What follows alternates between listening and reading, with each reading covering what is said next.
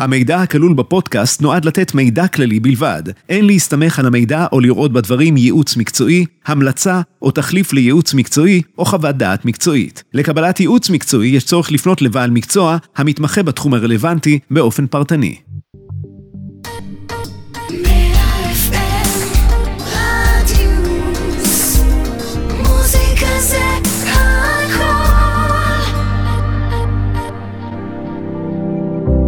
פרישה בקליק, פודקאסט ייעוץ פנסיוני ומדריך לפרישה נכונה, עם ליבת קמפלר ואלי יוניאן. שלום לכם חברים, אנחנו נמצאים בפתח הפרק השני של פרישה בקליק. כמה מש... מרגש זה, נכון אלי? הפרק השני שלנו בפודקאסט. האמת היא שאני יותר מתרגש מפעם הקודמת. כי הפעם אנחנו מדברים על מקרה מאוד מעניין, כן. של בחור שהגיע אלינו, קורא לו בחור, כבר בן 67, הגיע אלינו בגיל 67, כאשר מסתכל אחורנית ואני מסתכל על מה שיש לו, הפנסיה שלו אחרי כל כך הרבה שנים, והוא מרוויח לא מעט, מעל 25 אלף שקל לחודש, והפנסיה שלו בקושי 5,000 שקל. אז אה, רגע, רגע, אלי, שנייה, למי שהצטרף אלינו רק עכשיו, אנחנו פודקאסט בנושא ייעוץ פרישה נכונה לגיל השלישי, המטרה שלו זה יסייע לכם או להורים שלכם לא לצאת פראיירים עם ההגעה לגיל הפרישה. בפודקאסט אנחנו נדון על מקרים שרלוונטיים לכולנו, הם יכולים לשנות מהותית את החיים שלכם או של הוריכם בגיל הפנסיה.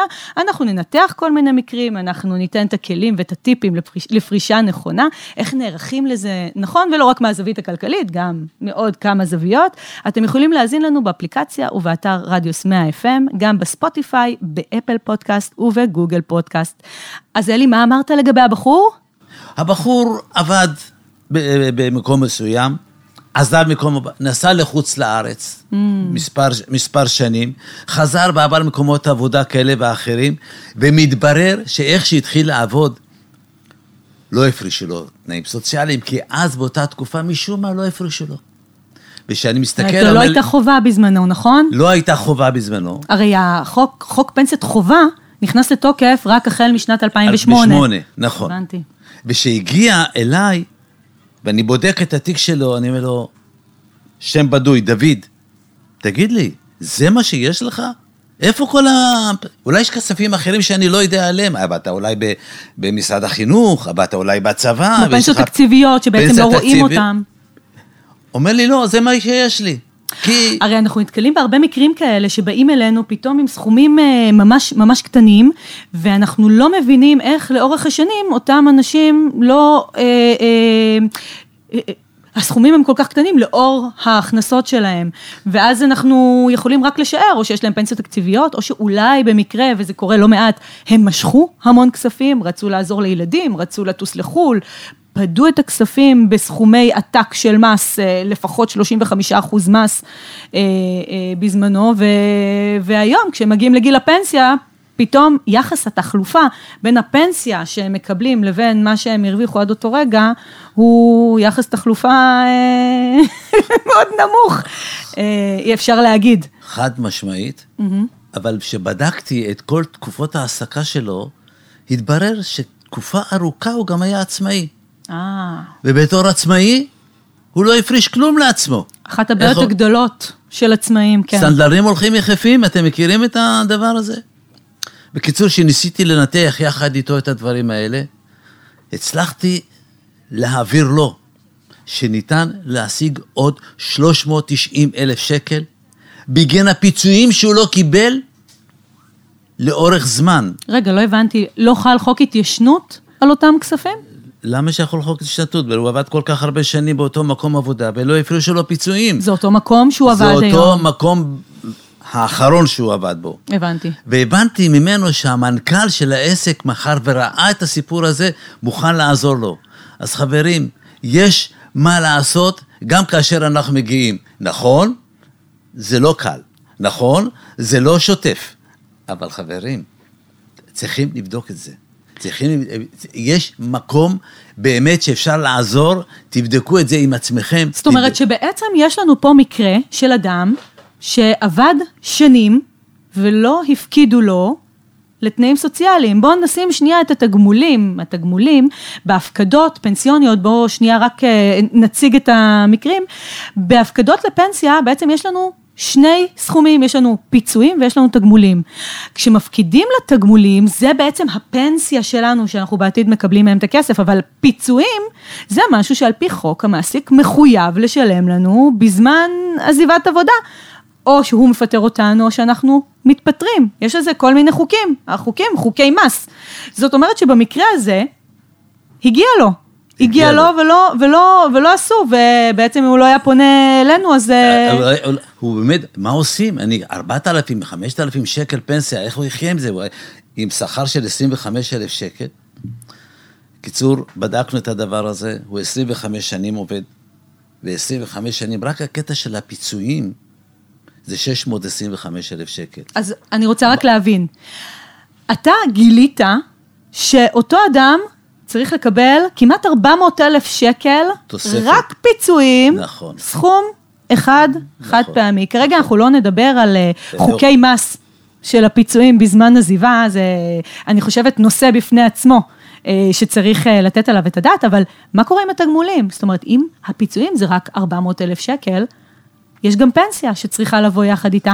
הש, השאלה, ופה זו שאלה שמאוד קשה, האם אנחנו הולכים מול המעסיק תפ- תפ- תפריש אחורנית, כי אנחנו יודעים מחוקי המס, הוא לא יכול להפריש אחורנית, לא יוכר לו, לא יוכר ל- לעסק. אז אני פה, אנחנו פה באיזושהי דילמה, כי הוא רוצה לשמור טוב יחסים עם המעביד שלו, כי הוא רוצה להמשיך לעבוד באותו מקום עבודה.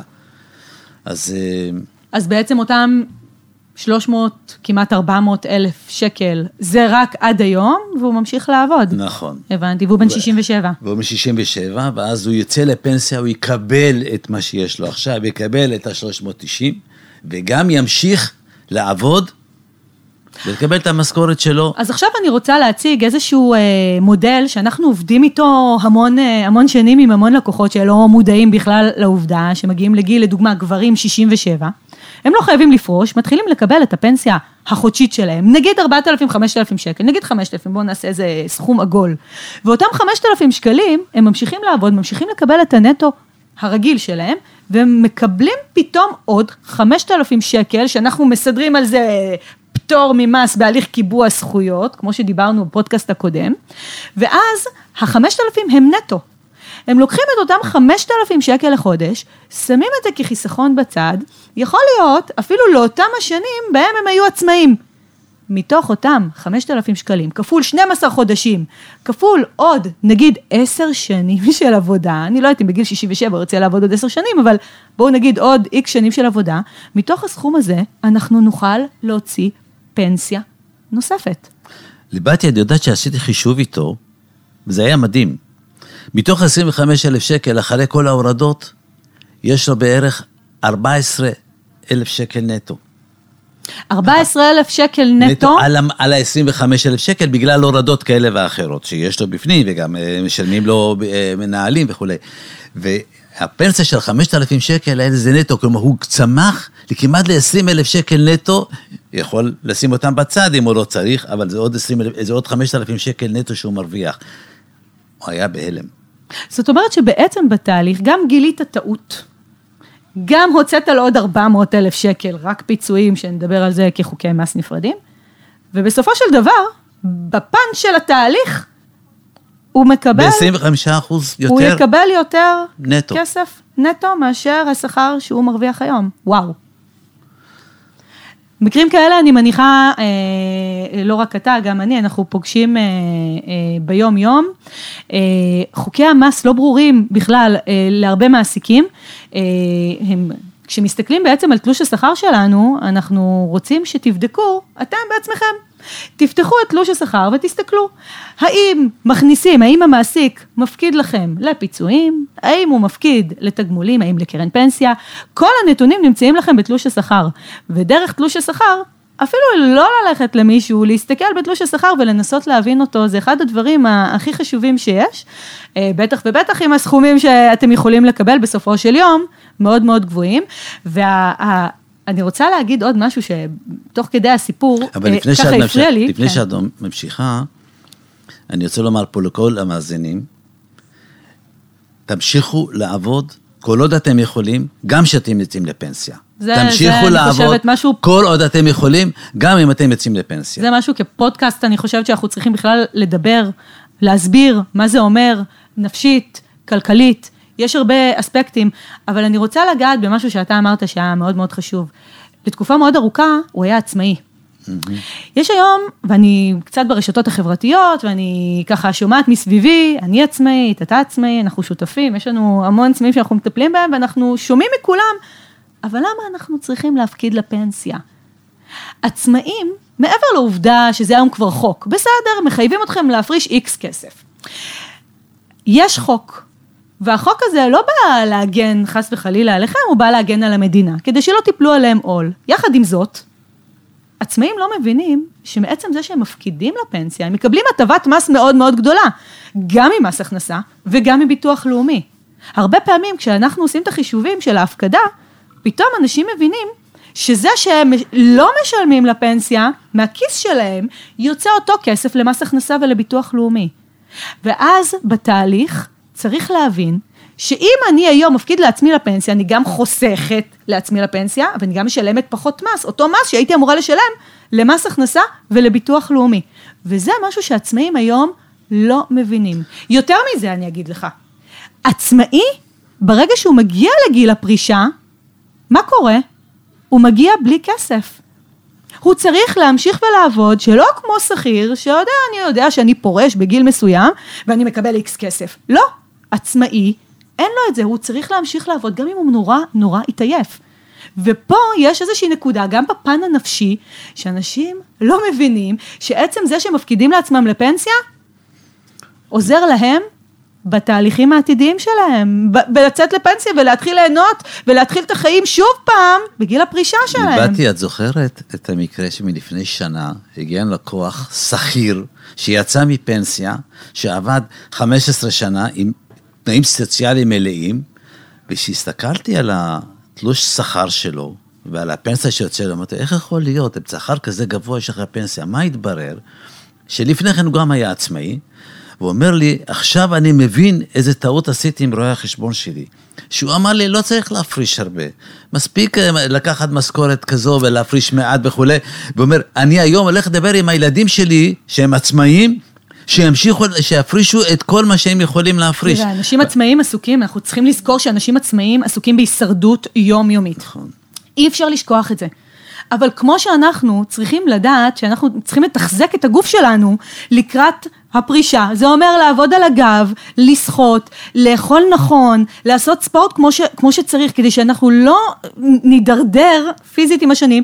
אותו דבר עם העניין הכלכלי, לדעת שאנחנו יכולים לאט לאט עם השנים להמשיך ולפרוח ולעבוד איך שאנחנו רוצים ולא איך שמחייבים אותנו. יש היום עצמאי שהגיע אלינו, והוא אמר, אני לא רוצה להפריש. הוא מרוויח הרבה. אמרתי לו את הדבר הבא, תגיד לי, אם אני אתן לך מקור השקעה שייתן לך בין 50 ל-100 אחוז תשואה כל שנה, או. האם אתה תפריש? אומר לי, אין דבר כזה. אמרתי, ואם אני מוצא לך את הדבר הזה? הוכחתי לו, בגלל הטבות המס שיש לעצמאים, כן, הוא יכול שדיברנו קודם. להרוויח על כל שנה, על כל הכספים שהוא משקיע, עד תקרה מסוימת כמובן, בין 53 ל-100 אחוז, כולל ריבית, כולל לא בהפסדים, בריבית. אוקיי. אז אה, מי שעצמאי ושומע את הדברים האלה, ההמלצה שלי, תבדקו את זה. תכינו את עצמכם, לא משנה מה הגיל שלכם, תכינו את עצמכם לפנסיה. ועד כאן הפרק השני שלנו. אה, אנחנו מזמינים אתכם להאזין לעוד אה, פרקים של פרישה בקליק במגוון הפלטפורמות של רדיוס 100 FM ובאפליקציה, באתר, בספוטיפיי, באפל פודקאסט ובגוגל פודקאסט. אנחנו מעדכנים בפייסבוק ובאינסטגרם של רדיוס 100 FM כשעולה פרק חדש, אז אתם מוזמנים לעקוב, נשמח מאוד. תודה רבה אלי, תודה לי, באתי. ניפגש בפרק הבא. פרישה בקליק, פודקאסט ייעוץ פנסיוני ומדריך לפרישה נכונה, עם ליבת קמפלר ואלי יוניאן.